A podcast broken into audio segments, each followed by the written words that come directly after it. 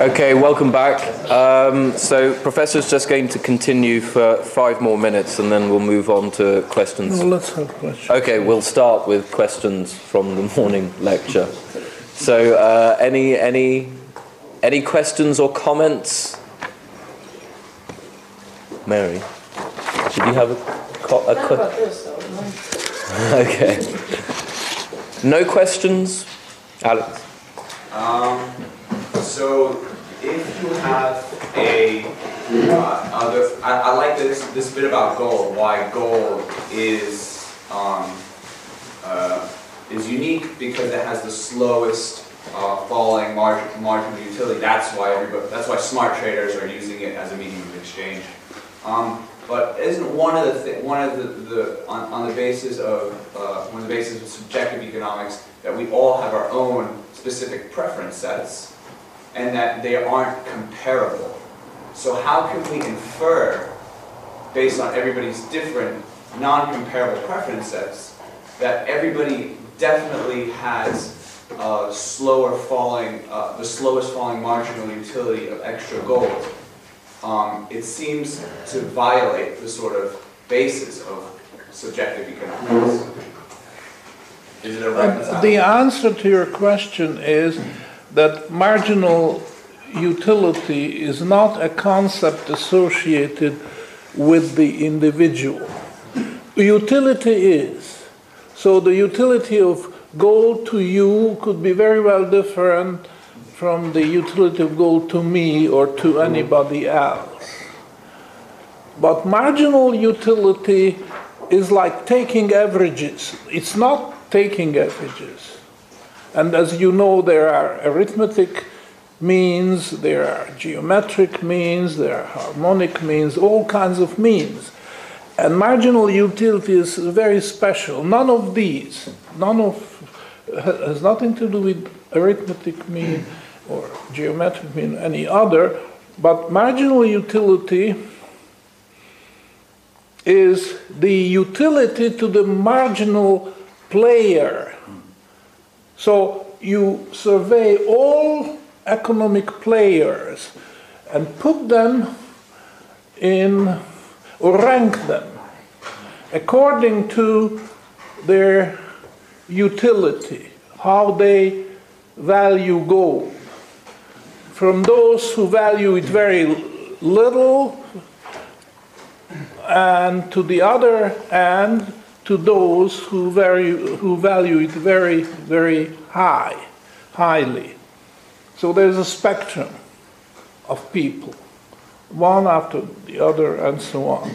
Now, there is going to be a marginal actor among this.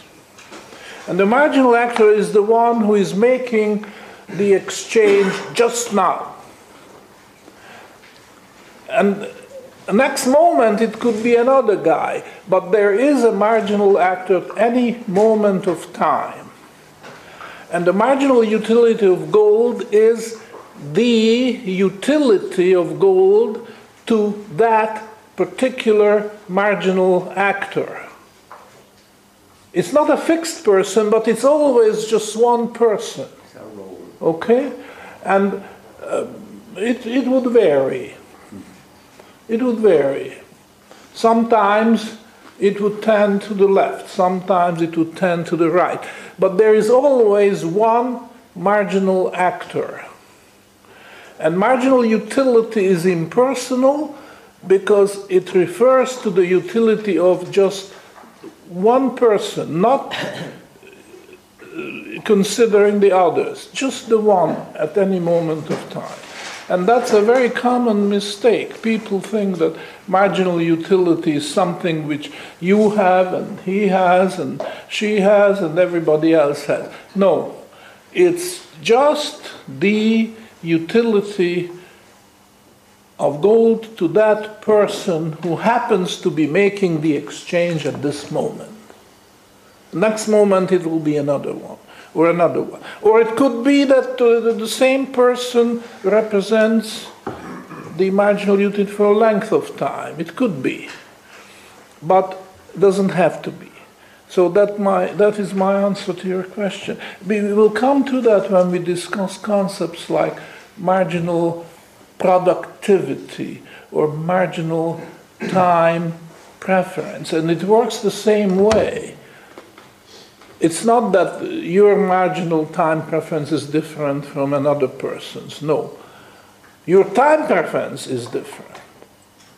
But marginal is taking an average in quotation mark because it's not average in the ordinary sense, it's average in the sense that at every moment there is one whose decision is influencing the outcome. Keith? I, I don't understand why Mises said if gold has a non-declining marginal utility, then that means that it has infinite demand. That seems like just a mistake. Mises' mistake. Yeah. Why, why does that mean demand is infinite? Where, where did it come from? Well, uh, it comes from uh, this idea that he takes it as an axiom that that uh, marginal utility is declining regardless. Everything. It's a universal law with no exception. Gold is no exception, silver is no exception, there are no exceptions, period. That he takes as an axiom. Now, if you do take it as an axiom, does it not follow that the demand would have to be infinite? I must be missing it. Yeah. Well, think about it. I, uh, I have thought it over, and at that time, my conclusion was that if I accept Mises' axiom, then it does follow. It does follow that uh, demand will have to be infinite. And uh, that's a contradiction because in practice there is no infinite demand. And if you think about it as a flat supply curve instead of a slope, it never changes. Oh, if you're, okay, if you're in his supply-demand curve thing, okay, okay. Yeah, no, yeah, that's right. And, and Mises does, but he criticizes it too. So Mises is is uh, way above the classical and neoclassical thinkers because he is always aware that concepts such as supply, demand, equilibrium are crutches. Crutches. They, help us through various theoretical difficulties, but they are crutches still. A, a kind of aid to thought, imperfect as they may be. He, he always admits that. But for some reason, he doesn't say that we don't need these crutches because we had a Menger, a Carl Menger, who gave us much better than crutches. He gave us the idea of Absatzfähigkeit. And out of this comes a price theory with bid price as price. No equilibrium is needed. You can throw it out. No more. I mean, early on we needed it because we needed crutches. We didn't see clearly. But now, with the help of Carl Menger, we don't need crutches anymore. Now, that's my personal interpretation. And please remember this because you will meet a lot of people, good people, Austrians who studied Menger as well, Mises and so on, and they would not agree with me. They would say, no, we still need crutches. Such as uh, another concept is the evenly rotating economy. That's a concept of Mises. And Mises admits that it's a crutch, helping. Uh, so, you know, um, that is my personal interpretation that we don't need the crutch of equilibrium and supply and demand because we have Menger's very great insight, marketability. Uh, closely related concept is liquidity. And then there is hoardability and all these. So uh, once uh, Menger broke the ice, we have a great deal of concepts to choose from, and none of them would qualify as crutches because it's a real thing. It's just the this description of reality as it is. Alex? If nobody else has a question, I'd like to continue addressing, because I don't, I don't feel, I- I'm, I'm not satisfied.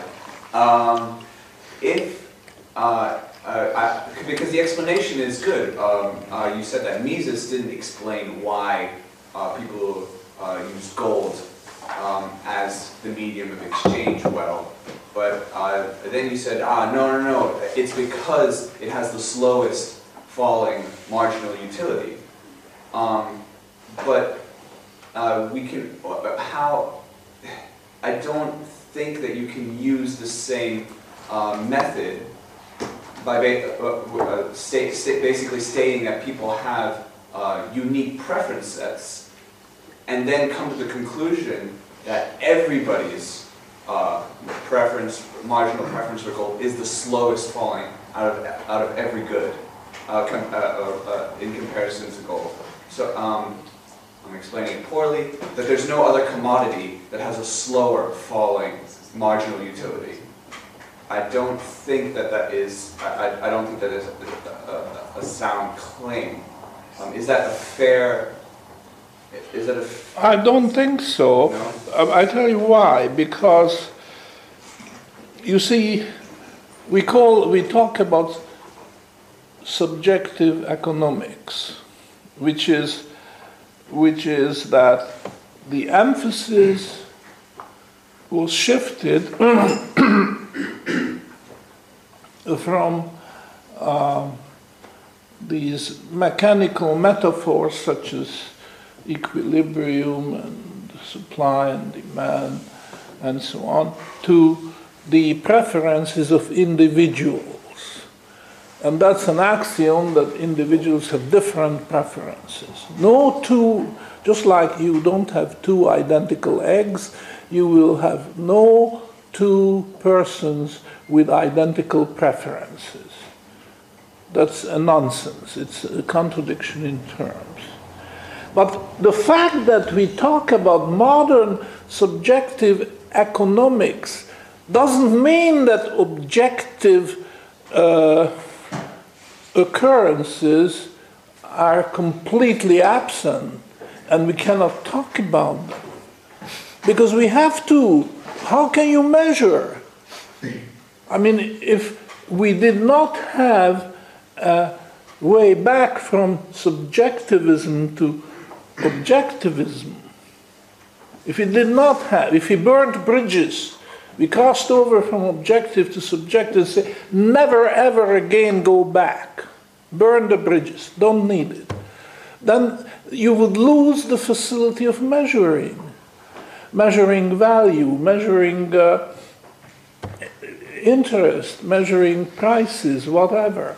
So the way I uh, satisfy myself that it's an interplay between objective and subjective rather than a radical subjectivism, denying everything that is objective, is this. That with concepts uh, such as marginalit- mar- marginali- marginalism, okay, this, uh, they talk about marginal revolution started by Menger. Okay, so there is marginalism as a methodology. Okay, marginalism. Now, marginalism I think of as a, as a way to go back to object, objective ideas for the purpose of measurement and making quantitative statements. You see, the individual, the subject, the subject is, quant- is qualitative because all comparisons are qualitative comparisons. Not all, but you know, in that in this context, subjective economics means that we are looking at the individual and his or her preferences and choices and describe economic events in these terms. But we should not refuse to look at things objectively as well. And if we can, then we should introduce objective ideas uh, for the purpose of measuring. And that is one example. Marginal utility of gold is one good example that uh, although all human valuations are subjective, but when it comes to gold, it goes back to objective. I mean, there is no uh, subject. This, this is not a subjective statement to stay to say that the marginal utility of gold declines at a slower rate than that of anything else, because that's a fact. You you like it or you dislike it, but that's a fact. You, and if you want to act, you've got to accept it. If you reject it, you are going to suffer for it sooner or later. This is not a fact you can dismiss. Okay. Can I just add one thing to that? If you look at gold stocks to flows, you can compare that to the stocks to flows of any other commodity. The other thing you can look at is the bid-ask spread on gold and compare that to any other commodity. Both of those are confirming the same claim that gold has the either non-declining marginal utility or marginal utility that declines the least. I I think it's a very satisfying explanation.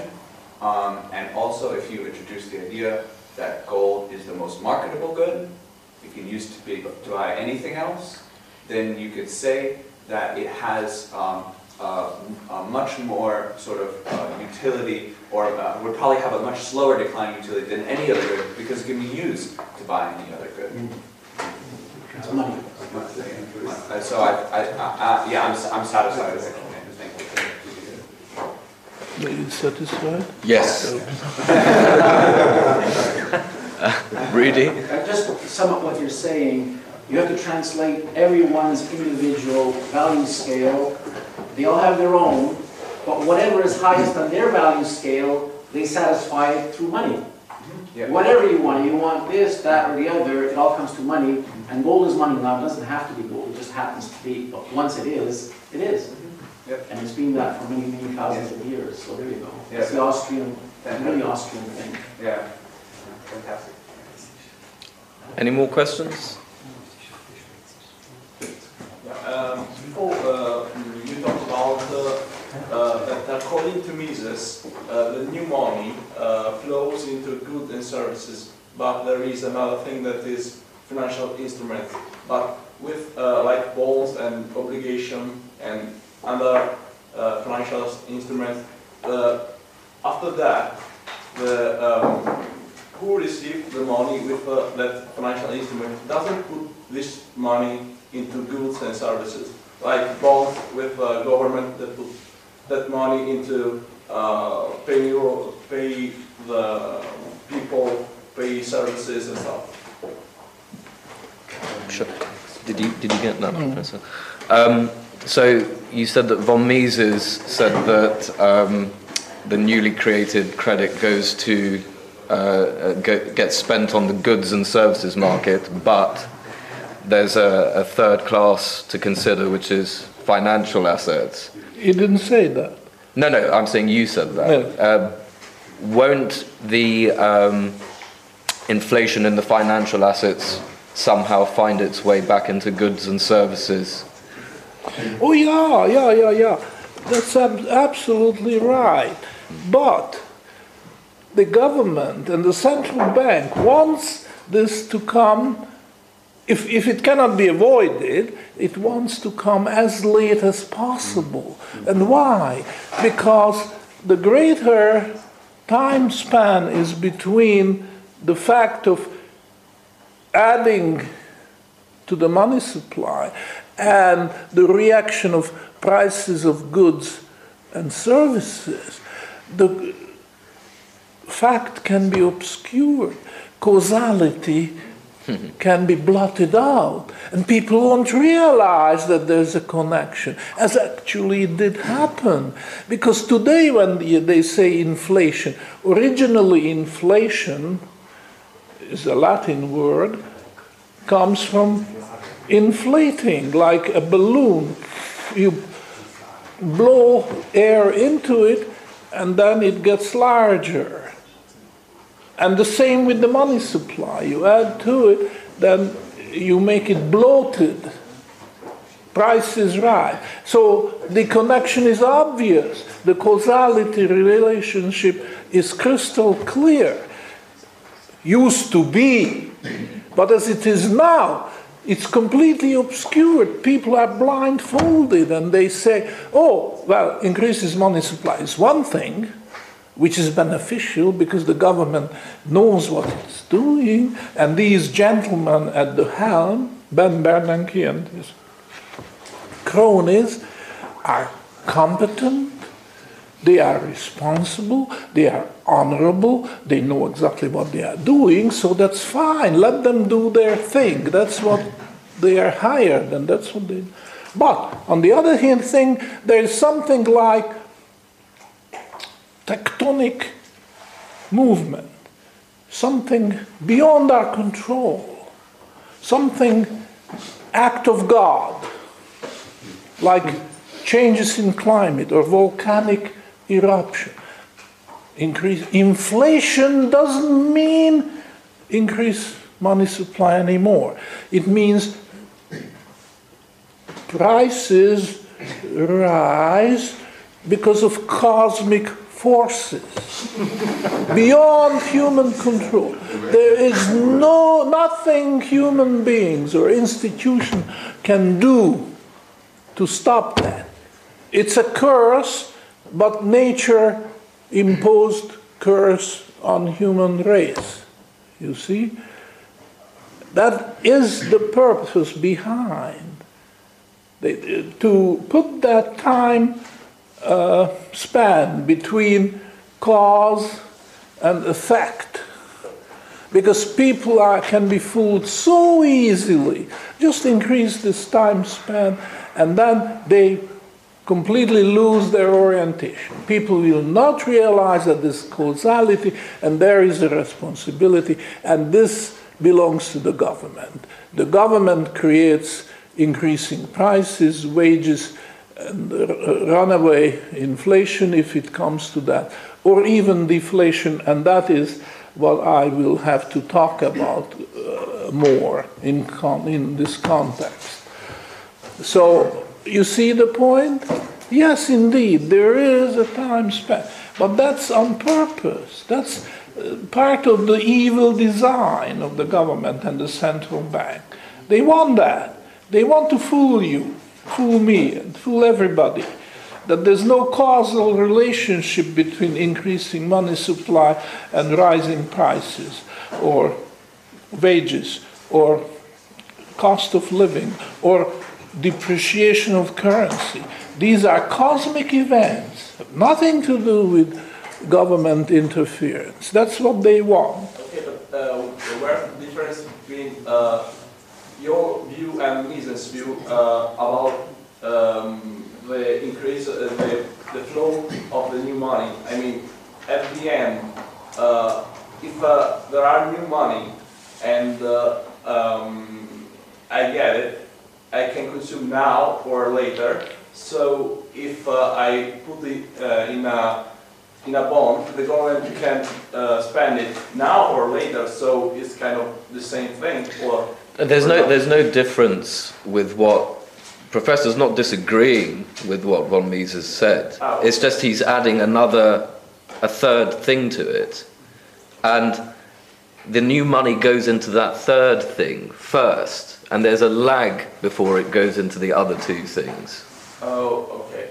okay. That's that's all. It's making a refinement to what von Mises said. Oh, that's okay, all. Okay, okay. Uh, another question. Uh, about, about the limit uh, of um, the increase of real bills, uh, you say that 60 real bills and 40 gold. I don't get it, uh, this issue. Why that particular ratio? Yeah. yeah. Okay. Well, it's arbitrary, obviously. That's not my invention. It's written in the Federal Reserve Act of 1913, and I think it's originally in the charter of the Reichsbank of Germany, going back to the 19th century. Something like, uh, I don't know exactly what year the Reichsbank was established, but it had a charter. And I, I think they borrowed this from the charter of the Reichsbank in, in the United States. Um, what's the name of this German banker who came to the United States and he was very active? Warburg. Is it Warburg? Warburg, Warburg, yeah. And actually, there was a brother too. So it was a banking family, very uh, influential Jewish banking family in Germany. And uh, I'm saying Jewish uh, just to uh, express my admiration because the Jewish people have their wisdom going back to at least 5,000 years, and part of it is, has to do with money. As you know, the Jews were not allowed to enter professions in Europe for hundreds of years, including medicine and law and this and that and that. But they were allowed to deal in money because, because uh, dealing in money involved lending and borrowing and interest. And that was uh, a prohibition, both religious and secular prohibition against lending money. So let the Jews do it, and that was the attitude, and the Jews did it and did it very well. So th- there was a great tradition in Jewish families, and the Warburg family is an example. I have only good words to say about the Warburgs. Now, I, I do say this because there is a book, uh, uh, well, there are lots of books which picture the Federal Reserve Act as the document of devil. It's the source of all evils and so on and so forth. And that's not my view. I don't share this. I think the uh, Reichsbank of Germany and transplanted into the United States by the Warburg family uh, had very good points. And one of these good points was their treatment of the bills, the real bills. So I don't know uh, where it came from. I think it came from the Reichsbank that they said that the minimum of 40% of the assets of uh, the uh, central bank has to be gold, gold coins or gold bullion, and the rest is not nothing, as the uh, fractional banking uh, denomination may su- suggest. No, the rest, that 60%, is the next best thing to gold. And what's the next best thing to gold? Is, is self liquidating paper maturing into gold coins in a few weeks' time. No more than 90 days, no more than 13 weeks, which is not very far away. It's just the length of the season of the year. And uh, this may be arbitrary, and um, it's not for us to decide here, but that's written in the Federal Reserve Act that the uh, the uh, assets of the Federal Reserve Bank, banks have to consist of 40% gold and the rest in self-liquidating paper to the exclusion of government bonds. That's a total ban banknotes, deposits must not be backed by government bonds as an asset, the balance sheet of the central bank. They must be balanced by either gold or real bills maturing into gold. So one has to be very careful in using the term fractional banking and just say this is a fraud because the goldsmiths